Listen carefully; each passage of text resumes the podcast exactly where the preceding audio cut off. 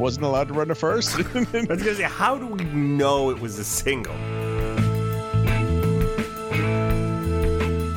David Price went to go see Dr. Andrews, and he got a lollipop and a 10 day waiting period. yeah, th- this came up because he did a bat flip in the World Baseball Classic, and the ball didn't leave the park. so and he was trot- like trotting out like out of the box and only got a single.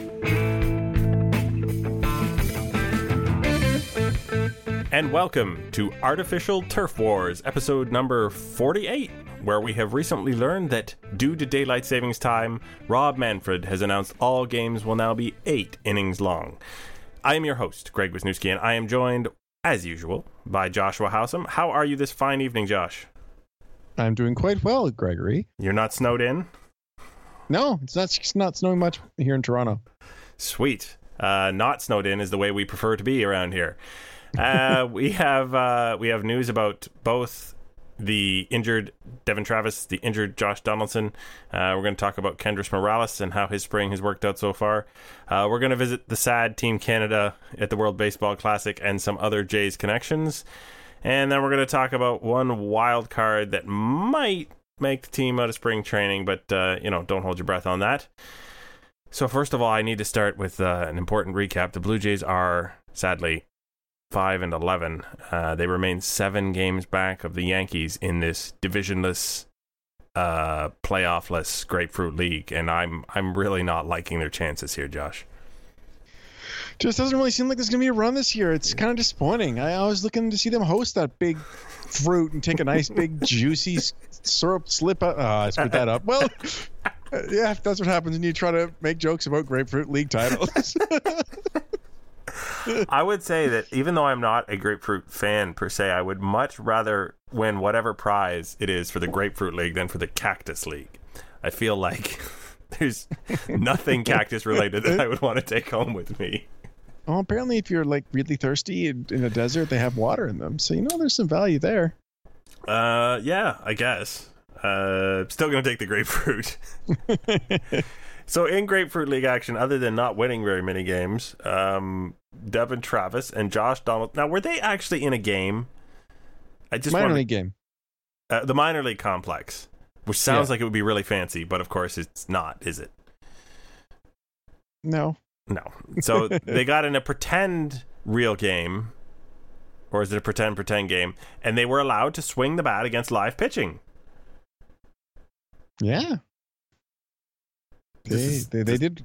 Don Travis got a single and wasn't allowed to run to first. I was gonna say, how do we know it was a single? Because there was a Yeah. restriction. we have it was a single to right too, so we've seen guys get thrown out from the outfield. So Especially if they don't run. Um, Yeah. Did they, did they actually use a ghost runner? I don't know. I didn't see any details about that. uh, Uh. but Don- Donaldson hit a home run, 420 foot bomb apparently, according to Richard Griffin. So that's Hey. nice. He has his Uh, I feet mean- underneath him. Yeah, which is always better than not, because then it means you're probably falling down. uh, it's you know Josh Donaldson was always supposed to. I mean, they get into games this week. There was thoughts that he might even play in the real games. He probably will in the next day or two get into one of the actual Grapefruit League games where they count. Travis probably What- not what- for I'm a sorry. while. What did they count for at that point? well, they count for if you want to go on the DL. ah, yes. As you pointed out last they, week. they matter in that sense. Um, Travis won't probably for that exact reason, just in case he's not fully ready, so they can backdate his DL stint, so he could basically come back any day.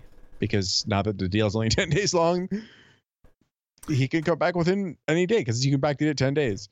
Did we ever talk about that when we talked about the CBA? Uh, I don't know. That was so long ago. We got excited about a lot of other things in the CBA, but I don't think we got. So is is it 10 day DL for everybody? Yeah, and we did talk about this. I feel I like I, remember. wasn't there, and I remember hosting all these shows.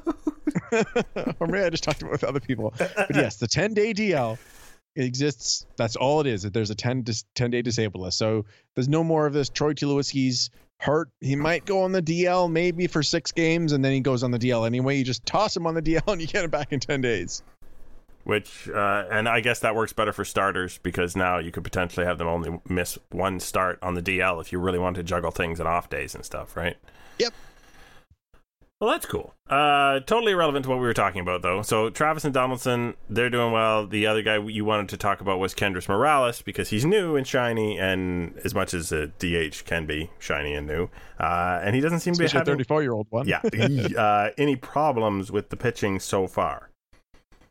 No, uh, he's actually looked really, really good. You know, it's again spring training, so the numbers don't really matter, or you know, matter at all. But he had another big home run today. He's crushed one to right field, and I guess that was yesterday. Sorry about that.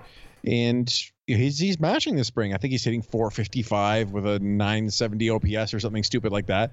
But you know, it's nice to see him coming in hit the ground running because he's going to be such a huge part of this offense. Yeah, the the Jays have have put a lot of eggs in that basket, uh, so to speak. I don't know if that metaphor works, but yeah, he is going to be super important that he is both healthy and effective for this team because he is essentially Encarnacion's replacement, and every year Encarnacion put up some massive numbers for the past five years. Actually, I was wrong. His OPS is 1.4. Um, yeah, I don't expect think that anyone's really expecting him to replace Encarnacion's numbers, but I think the idea is that he, combined with Bautista playing better, can replace what the two of them gave last year, which I actually think is a reasonable bet. Oh yeah, I, am not stating that he has to turn into Edwin Encarnacion, but he has to. Again, he has to be healthy and he has to to produce, you know, consistently over the course of the season. Um, yeah, and and they're tied to him for three years, even though he's not terribly expensive.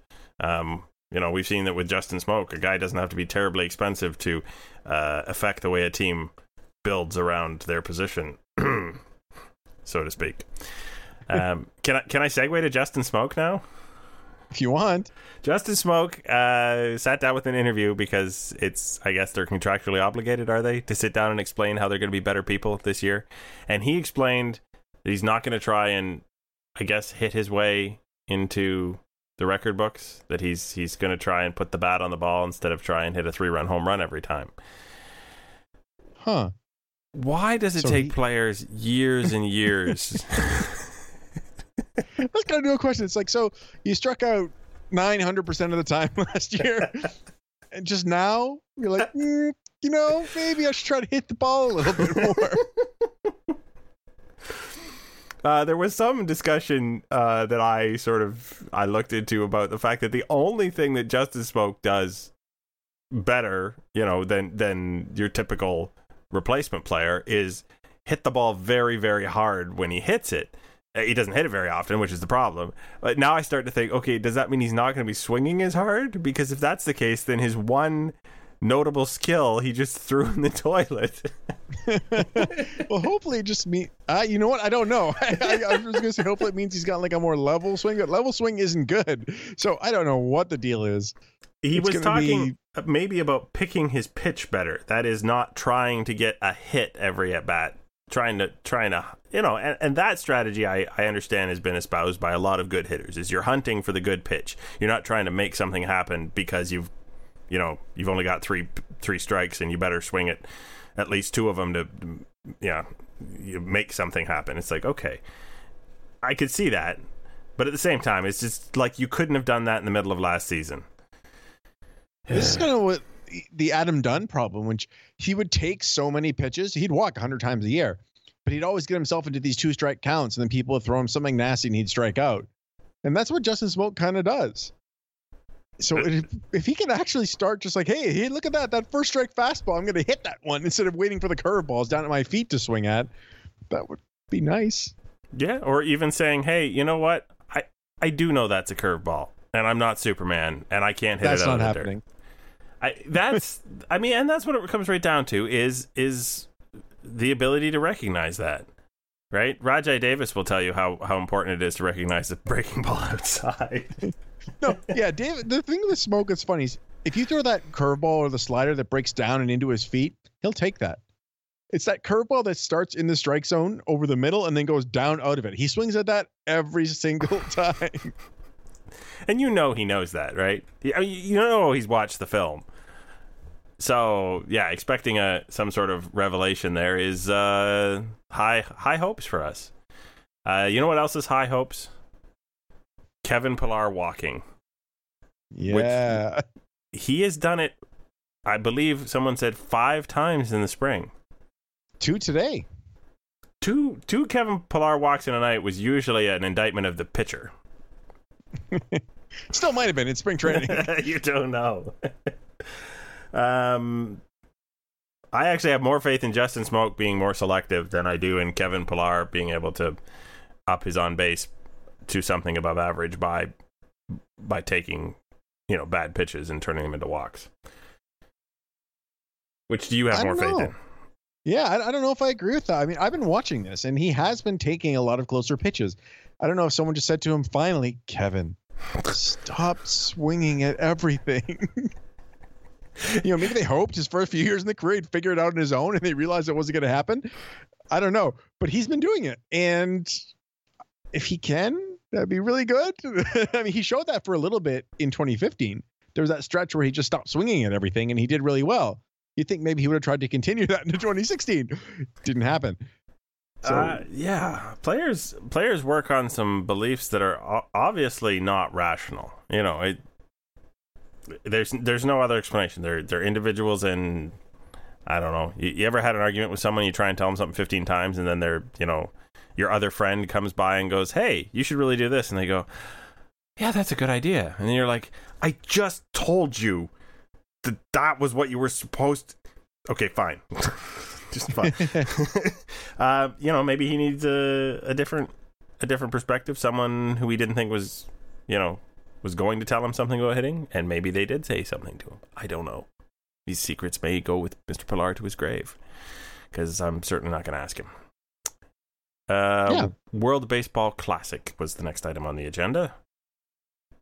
Canada, uh, insert funeral march here. uh, they were 0-3 and out. That's, and really, really bad showings in every game. yeah. Uh, my understanding is they did not have good pitching. Well, when you start Ryan Dempster twice in a three game set, a guy who hasn't pitched in three years, says a lot about your pitching staff. Uh, so we did, we all saw this coming though. So, um, you know, I don't think there's a real. Is is it worth doing a post mortem on? Well, I think there was some hope that they'd be able to beat Colombia. And now I think they might have to qualify for the next World Baseball Classic because they went 0 3. I'm not 100% sure on that, but I think that might be the case. That would be fine with me, to be honest. If if if something wakes up the the professional players that you know this is a tournament worth playing in by that point, that would be cool. Um, But the professionals can't play in the qualifiers because they're held during the season. well, then we're really boned, aren't we? yep. Uh, I don't know. I, I is it wrong for me to cheer for the Dominican Republic every year in this tournament, or every every time this tournament comes around?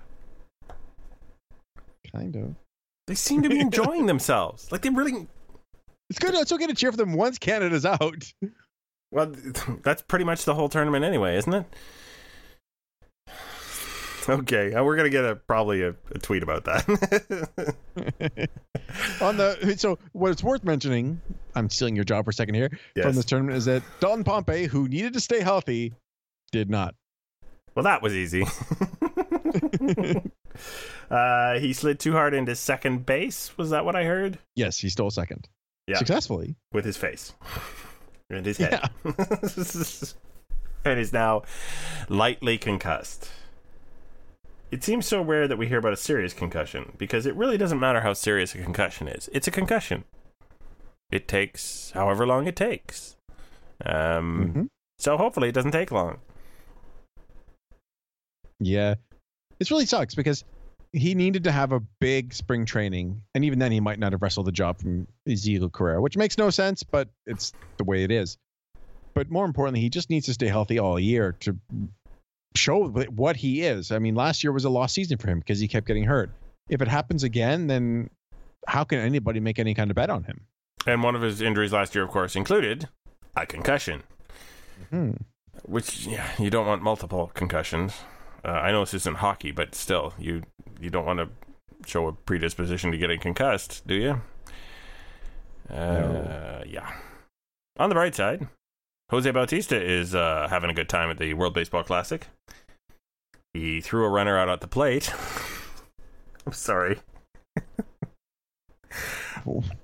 Why is What it funny? Because he Yeah. two hopped to throw from shallow left field. There's only one hop.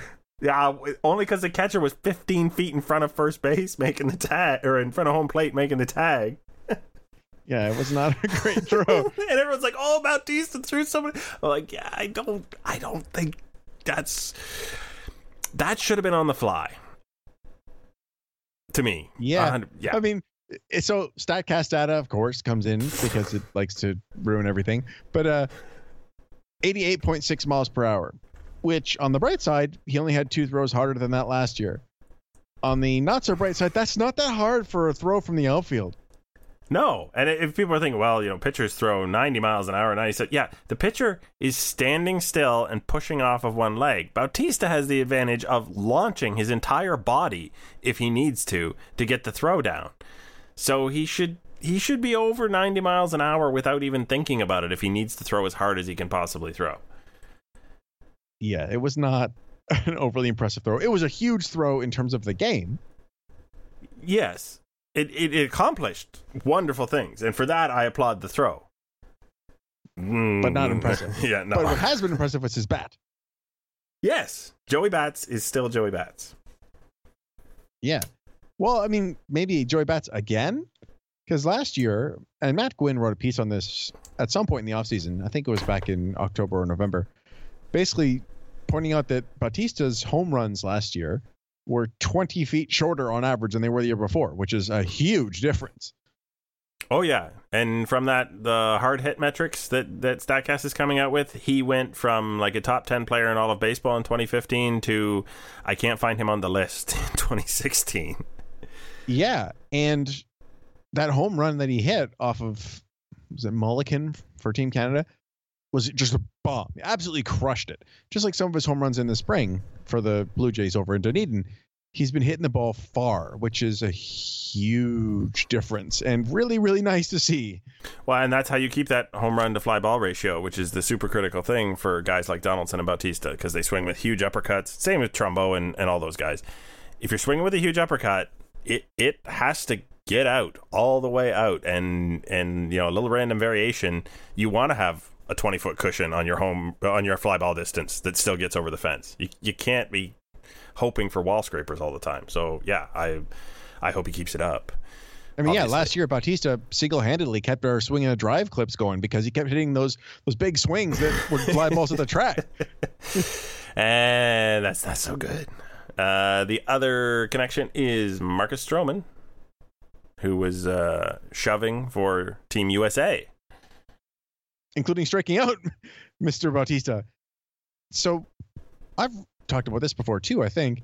One of the big things for Marcus Stroman, he has this incredible repertoire of pitches. His three fastballs have completely unique movement. And he's got the big slider. But his issue last year, and we definitely talked about this a few times, he would just go sinker, sinker, sinker, sinker, and get ripped. He was throwing every pitch in that game. And he got at least two of his strikeouts, maybe even three, with four seam fastballs up. And if he's doing that, it's so big. And I think it could mean a really, really good year. One of the big uh, thrills about Stroman when he first came up, and this was an article over at Fangraphs, was each of his pitches, not just the fastballs at the time, they weren't weren't aware of the three different you know fastballs, but each of his pitches compared favorably to one of the best pitches of a you know like a top ten starter in baseball. He had a great he had a great sinker compared to other sinkers. He had a great curveball compared to other curveballs. He had a, you know, on and on. If he if he just locks himself in and doesn't understand his repertoire, big problem.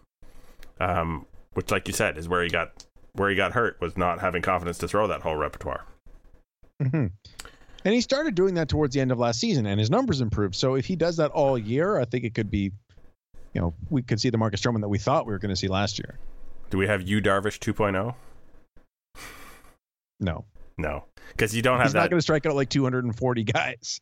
Yeah, you don't have that 97 mile an hour heater. Uh, quite. Not that I am complaining about Marcus Stroman, because I'm not. Because I'd really like him to be the breakout candidate in the rotation, because I think everybody else has already broken out, haven't they? Maybe. All right, last thing for our pre interview chit chat, we have the dark horse bullpen candidate of the week. Give us a name. So I've mentioned him a few times, I think now. And I, when I was on Effectively Wild this past week, previewing the Blue Jays, I talked about him as well. Tim Mayza. Apparently not the only one who's noticing. I mean, there's lots of people who've noticed now as well. But Mark Shapiro was on Primetime Sports, and they asked him, "Is there anybody that could break with the club that we're not thinking about?" And he basically said, "No, but maybe this one guy, Tim Mayza." And he talked him up. It's like you know, throwing mid 90s, power slider lefties have no chance it sounds like he's probably not going to break camp with the team just because they have options. a bunch of guys who are out of options. But that they're expecting him to be a factor this year. And we hear this every spring, but it is fair to remind people that uh, it is never a seven man bullpen for six months and it's the same seven guys ever for so many reasons. Uh, yeah, if you're under 15, something weird has probably happened.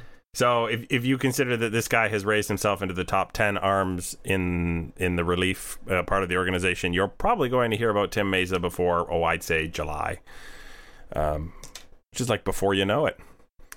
Yep. So before you know it, uh, it's come time to talk to our friends over at Bird's Eye View Baltimore. Uh, we've got Jake joining us tonight, and we're going to talk to him about the Baltimore Orioles' potential this season. Coming up right after this.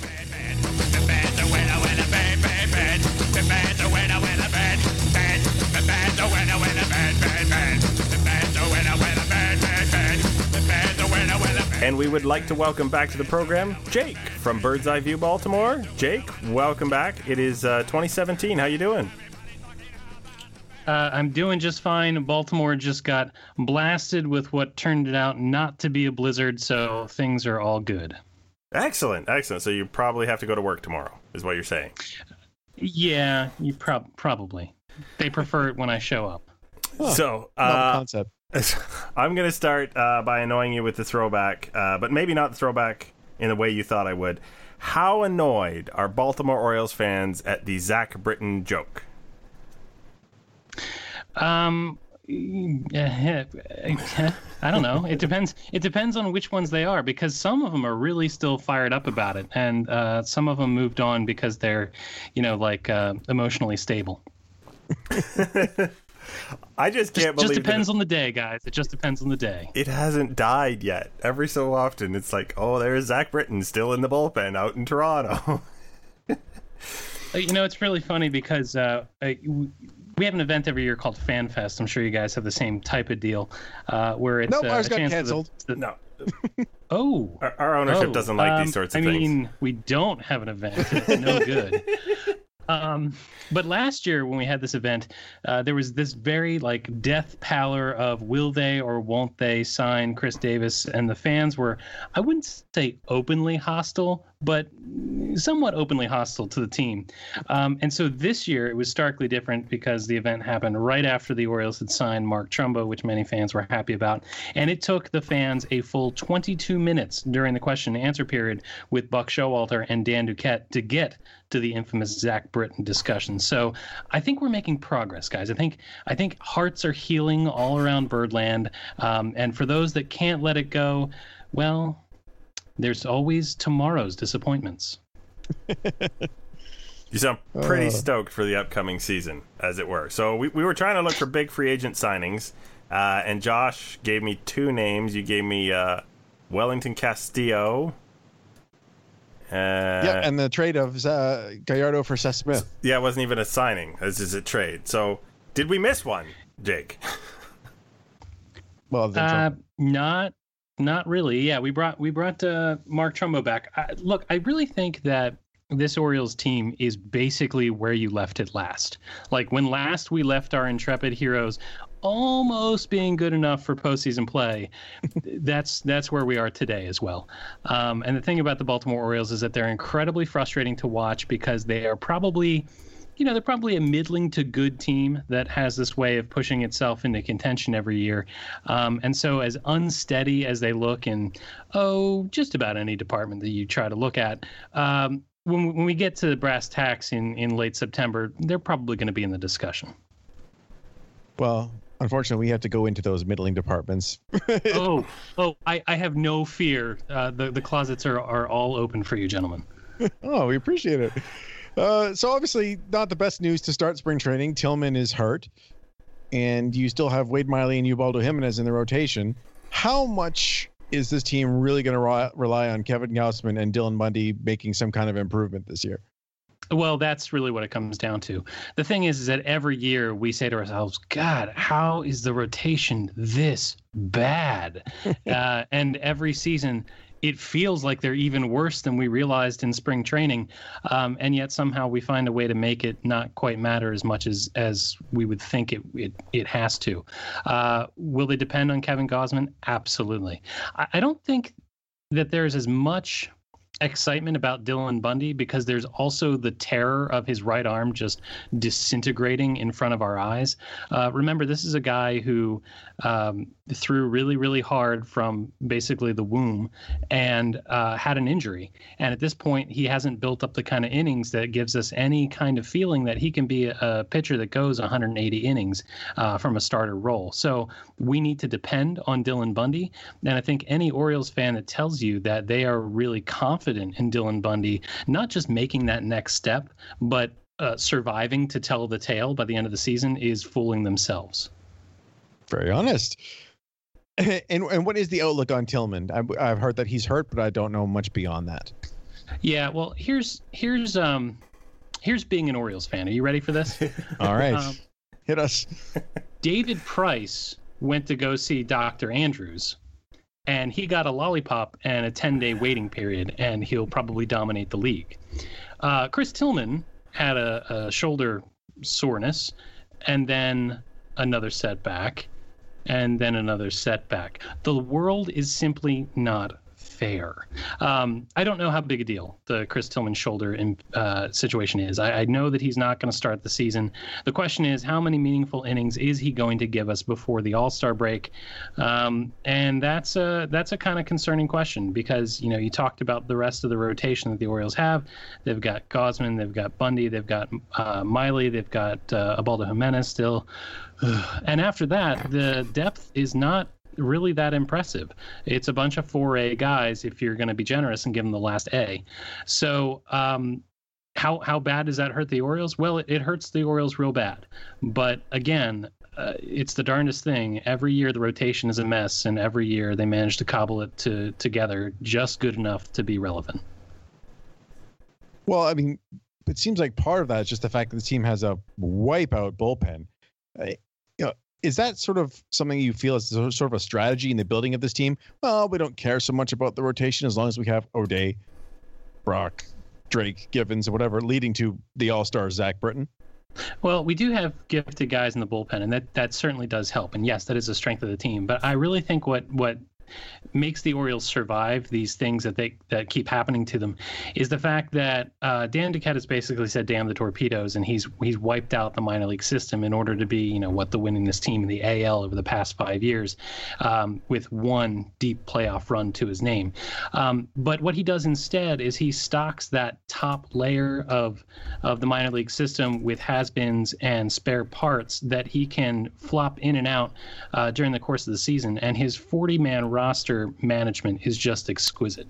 So, really, the thing that sets the bullpen apart is the fact that he can shuttle a lot of players down between AAA and the majors and get meaningful innings out of guys that have no business being in the majors. Like, I'm not sure if you guys remember uh, a guy named Chaz Roe, who for like two solid weeks in 2014 had the best slider in baseball, and moved like and is now feet? bagging Right, right, and is now like bagging groceries or something, right? So um, the the thing that really makes the the the team click, the thing that covers the warts, is the fact that Duquette can find these diamonds in a rough, know that they you know have a, a good two weeks worth of worth in them, um, and then swaps out the parts and, until hopefully somebody who's actually talented can uh, recover enough to play.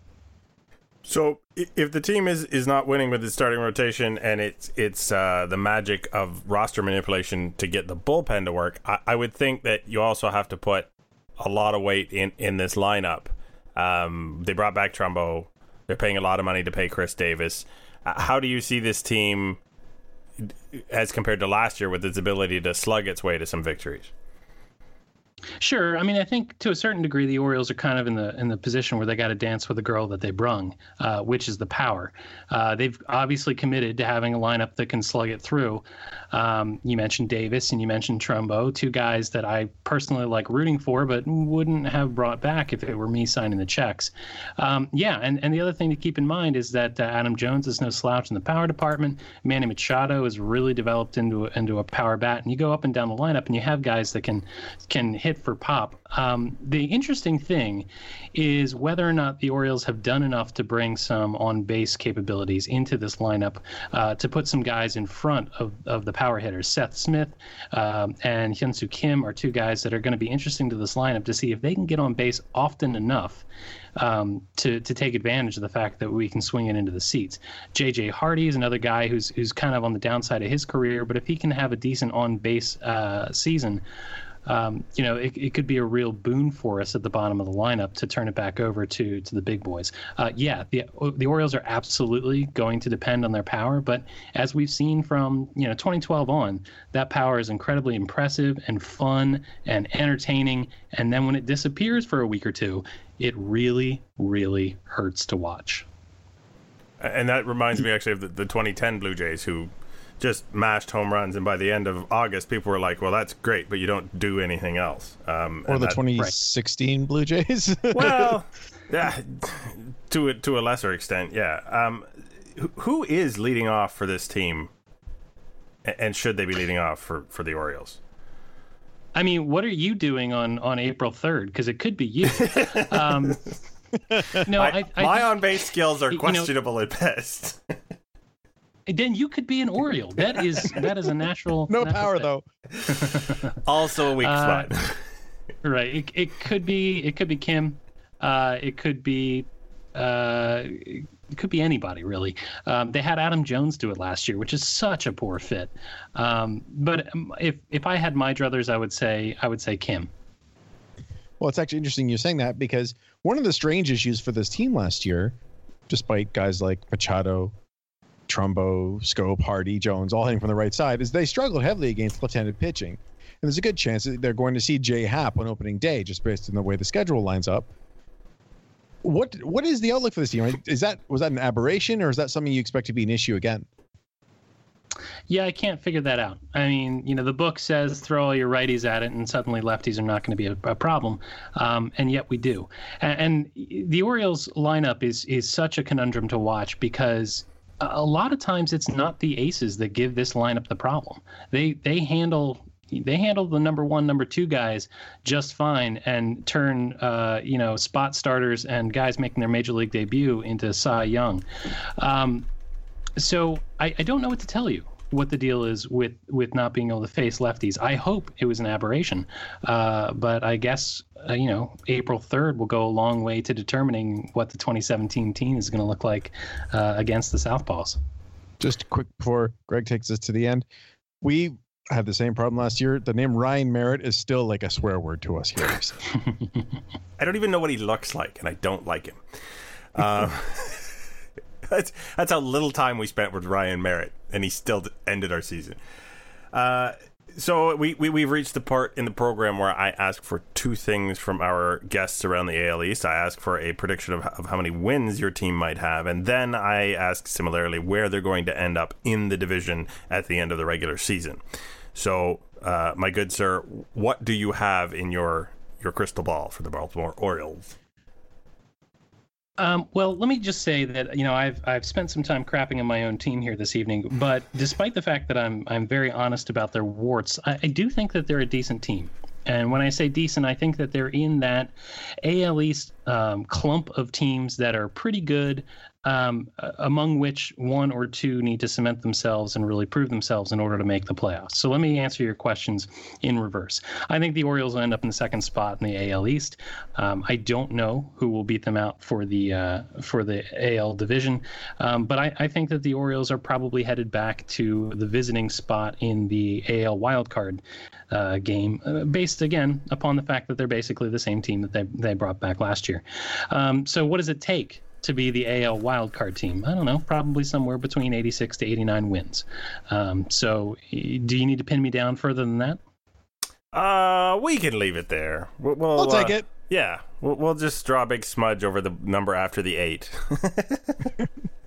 Well, no, if you look it upside Just down, tell the them- six is a good nine. Tell them I coughed. I coughed. yeah, he coughed when he predicted. It was it was high 80s. We would definitely know it was high 80s. Beyond that, does it really matter? Uh, all right, so we have a wild card prediction from the wild Mr. Jake of Bird's Eye View Baltimore, who we can find on Twitter at. Uh, Bird's Eye View, B A L. All right, um, good follow. They have, of course, their own podcast that uh, that shoots out whenever they feel like it. Is that the schedule you're on these days? You know, it, it was during most of the off season, but once spring training started out, we're uh, we're back to weekly. All right, serious weekly podcast business at Bird's Eye View Baltimore. Check it out. Um, always fun to have you along, and uh, I'm sure we'll talk to you during the season. Gentlemen, the best of luck, but uh, but not too much luck. Uh, right back at you. yeah, that's the theme of these AL East previews.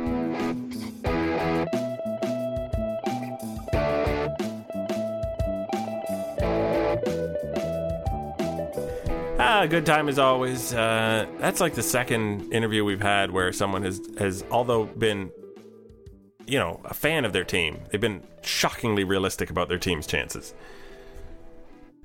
yeah, I mean, I guess it's not hard when you watch if you watch that team all year. Just like, my God, there's so many flaws. It must be really hard, I would say, to be in the media and just talk the team up all the time.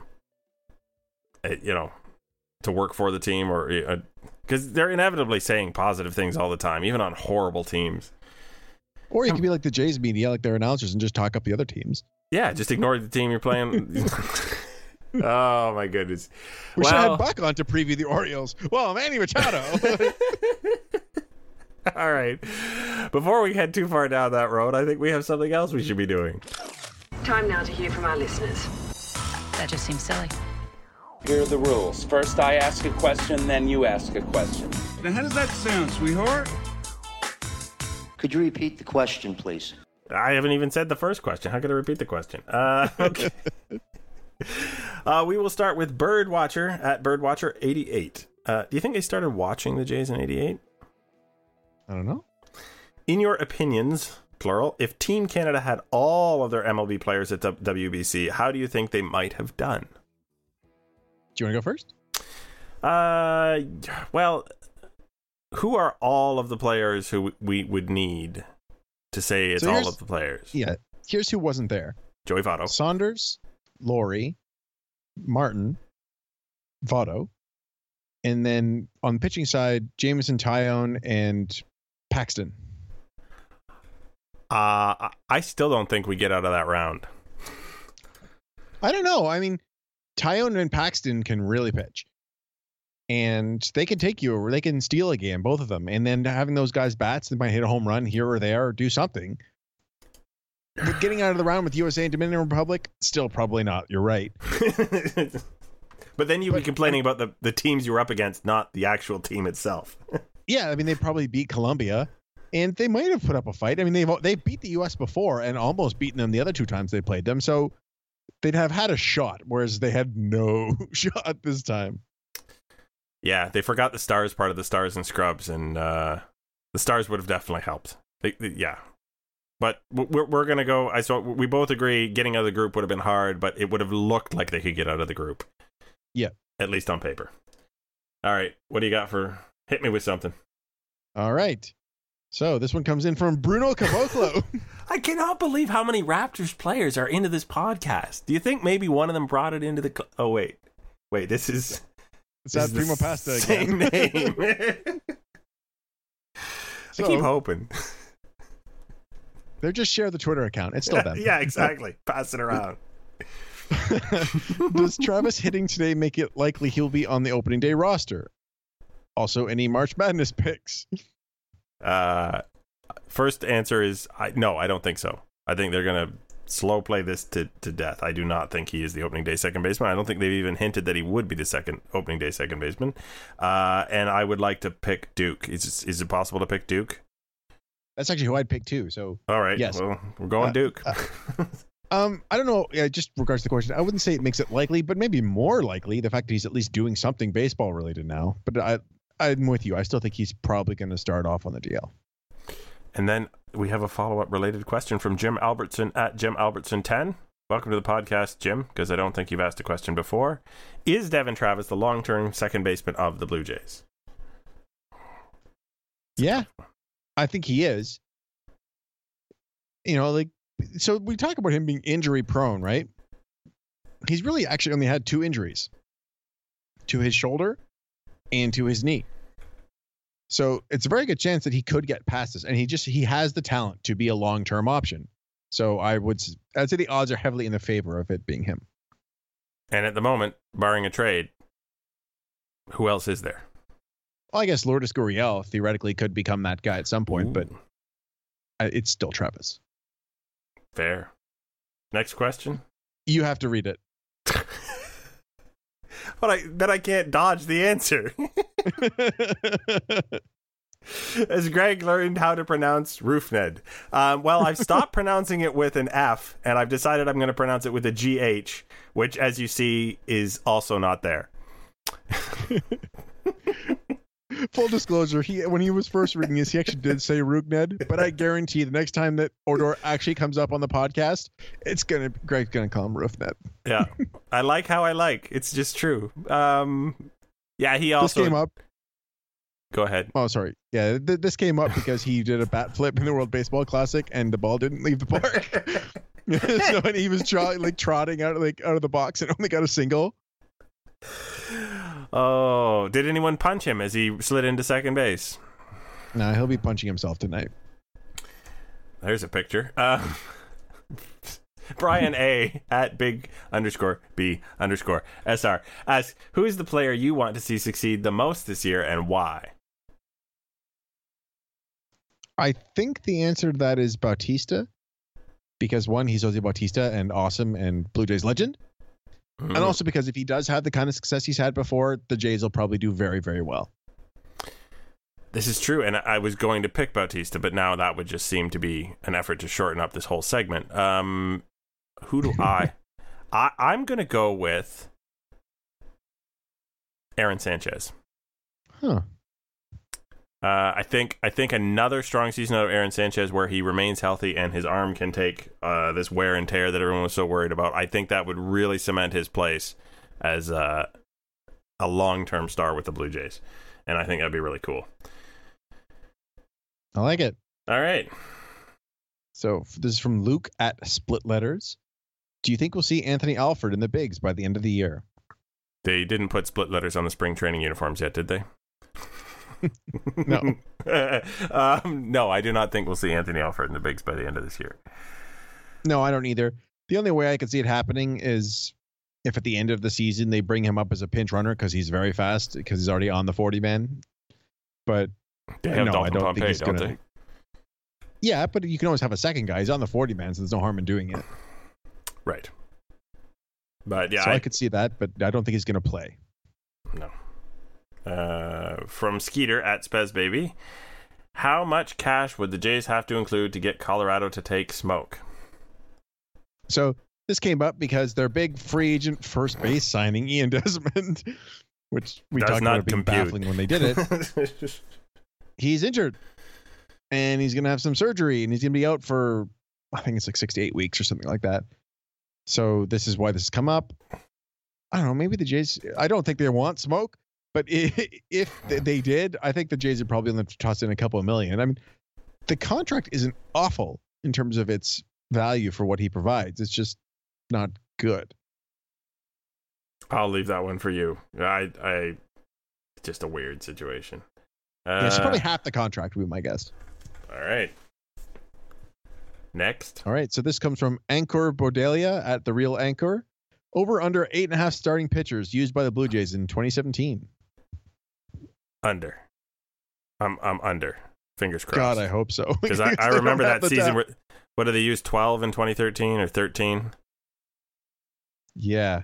Last year was amazing. They only used seven starters, and it was two starts from Drew Hutchison. The other six were all healthy because they added Liriano. That does not happen very often. No. I mean I remember Cincinnati did five pitchers for all but I think the last game of the season or something they used a sixth pitcher just because of the way something had been scheduled. But they went five and that was like a mer- modern miracle uh, a few years ago.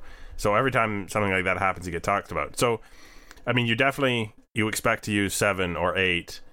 I don't think you want to know who the ninth guy in the depth chart is. Yeah. yeah, basically that's we're just being hopeful on the under. Yep. Uh, hey, back to Skeeter again at Spez Baby. Honestly, how good did Jose look at, in left at the WBC? Uh, you're gonna have to answer that one. Well, we already talked about it. Not as good as the reports. I mean, he looked good. He was, you know, he was reading the ball fine and better than he does in right field. But the throw was overrated. Overrated. Um. Final question. You want to launch that one? Sure. This is from Quinn Sweetser. Beyond the obvious ones, what's your favorite Blue Jays moment? So we take out all the postseason home runs and and uh, yeah, let's say regular season moment. Um, that's a tough one. Yeah, no kidding. So I would say, I'd say Roy Halladay's return as a Philly to the dome, as as far as one that goes recent memory, that really sort of stands out for me. Because Mhm. that you know the the giving him a standing ovation, paying him respect, and then beating his behind anyway. But it was, I mean, that's awesome. so for me, there are two. One, the Delgado four home run game, because that was really cool on the last day of the season. But the bigger one for me is the Burnett Halladay game when when Burnett's first start back as a Yankee, Mhm. and he and Halladay went toe to toe, and Halladay threw a one hitter and just dominated the Yankees, and the crowd was so loud booing Burnett. It was amazing. and that was in my mind. Uh, I didn't steal it from you because I'm psychic. I appreciate that. Yeah, exactly. You could throw that one out there. And thus, But, uh, we- oh, go ahead. Well, just before we move on, I would love for anyone listening, tweet at us, tell us what yours are, because I'm actually really curious about that. Your favorite regular season moment that would not show up on the uh, year-end highlight reel of greatest Blue Jays moments of all the time. Maybe, uh, maybe just a game that you were at that really stands out in your mind because you were at the game and something special happened. That'd be cool too. Yeah, at Turf Pod. always at Turf Pod. so uh, that brings us to everybody's favorite opportunity for repentance. Oops, I said the quiet part loud and the loud part quiet. But what if you could do it all over again? But what I really meant was. Uh, we've got two. We've got one for our local team and their social media department. How big do you think the social media department is at the Toronto Blue Jays headquarters? Uh, two people? One person? that would indicate one person would be able to run something by someone else and have it rejected. Yeah. So, so they decided to use a hashtag, uh, which has Let's been rise. used. Let's rise, uh, which has been used many, many times by many, many other people and organizations. Apparently, Which is actually the current slogan for Westin Hotels. maybe there's a tie-in they're not telling us about. That could be the problem. Uh, okay, and then The then Hotel is the Radisson, so I don't know. Uh, and then just to double up on that, they came up with this meme template because that's how viral things work. Is you you tell people how to meme. Yeah, so what was really funny is they put these suggestions, like there were like ten things. Pick from these and put them on the on the background. It's like that's not how memes work. You don't you you don't tell people what to do. So what ended up happening is people were taking it and making fun of the team using the chosen background. of course that was going to happen. How could they not see that coming? If if you followed the Boaty McBoatface debacle that was the online contest, you should know that anytime you let people come up with submissions and you're trying to be serious about it, that's just not going to happen. It's the internet. The the non-serious people far outnumber the serious ones or sincere ones. But they especially do this when you try to tell them what to do. Yes. Yes, if you tell people on the internet to color between the lines, they will they will color whatever is not in the lines as brightly as possible. That's how it works. And, and I don't know where in your social media department you are that you don't know about that, but there's your tip of the day. Uh, just just let it do its own thing, and then you pass along what other people have done, and that's where the passion comes out. Exactly. All right, so that's the do-over is is don't go pushing memes, pull them from somewhere and ask these people if you can share what they're doing and give them credit for it because they worked hard on something about their team. Uh, Use at that Rally Cap. button. Yeah, Rally Cap underscore is- Rally Cap. underscore Rally Cap. Uh, that's where we're at with that. And then we have a little bit of a time warp. You want to take this one? Yeah, so this is Peter Gammons. He put out a piece, Toronto building a new culture. He talks about you know moving from Atkins or Beast into Atkins and Shapiro, and at some point he starts lifting off these things that they're going to need to do to compete. Things like, do they need Devon Travis to be healthy and hit 310 to 330 as John Gibbon thinks he can? And he says, yes. Can Justin Smoak and Steve Pearce produce? They think so. But the first one he lists, do they need Michael Saunders to produce? Of course.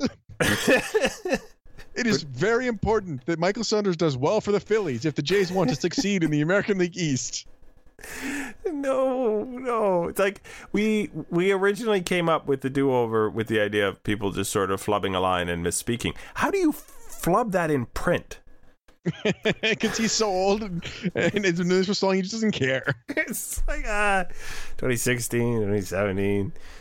Uh, that copy paste will get you every time when you're doing series previews. You cannot copy paste last year's series preview uh, without very careful attention to detail.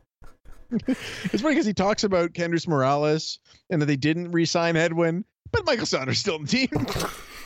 I feel bad that Michael Saunders didn't even show up on Peter's radar when he signed a contract elsewhere. Ah, uh, baseball's a tough business, so Peter, we're giving you a chance to come on the podcast and um, and bring your copy of the current forty-man Blue Jays roster with you next time you do a season preview. I think Sounds it's fair. fair. Yeah, it's fair. Oh my goodness, um, we have taken up lots of time talking about lots of things, but I do give you the opportunity, sir, uh, for a final thought. Why, thank you, Greg. So, we talked about the World Baseball Classic and some of the fun things that we saw there. One of the things we didn't see because he had minor injury was Japanese player Shohei Otani. N- cannot wait for this guy to come to the major leagues. The pitcher who could be the best pitcher in the game, who also hits absolute bombs and is amazing. he was named the All League DH for the Japanese professional leagues last year A pitcher. in the NPB. Yeah, a pitcher. He was he's first team pitcher and first team designated hitter. And there's a tweet which I'm going to put in the podcast post, so go check it out, of an absolute monster home run that he hit yesterday in the Japanese spring training. Oh, it is an amazing thing.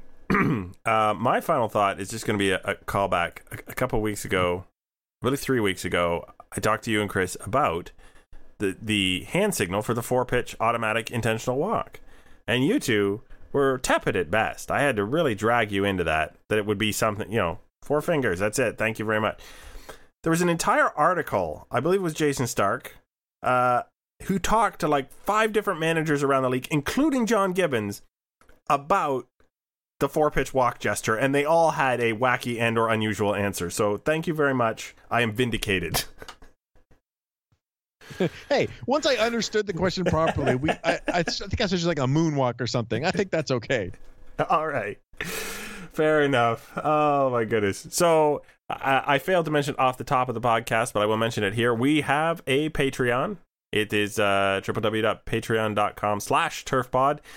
If you like what we do and you would like to uh, give us an opportunity to make the podcast better with some extra bonuses, prizes, etc., etc., we could use your help. Slide on over to Patreon, check it out, and see what you could be helping us achieve. If not, if you'd like to continue listening for free, that's awesome as well. We always enjoy your questions. And uh, as usual, you can submit trivia questions for Josh right to me, but hasn't happened yet, but I'm, I'm optimistic this week. So it comes to the point where I say you have been Joshua Howsam at Joshua Howsam, and I have been Greg Wisniewski at Coolhead 2010. And our guest this week was Jake from Bird's Eye View Baltimore at Bird's Eye View BAL. And this was Artificial Turf Wars episode number 48. And we will see you next week.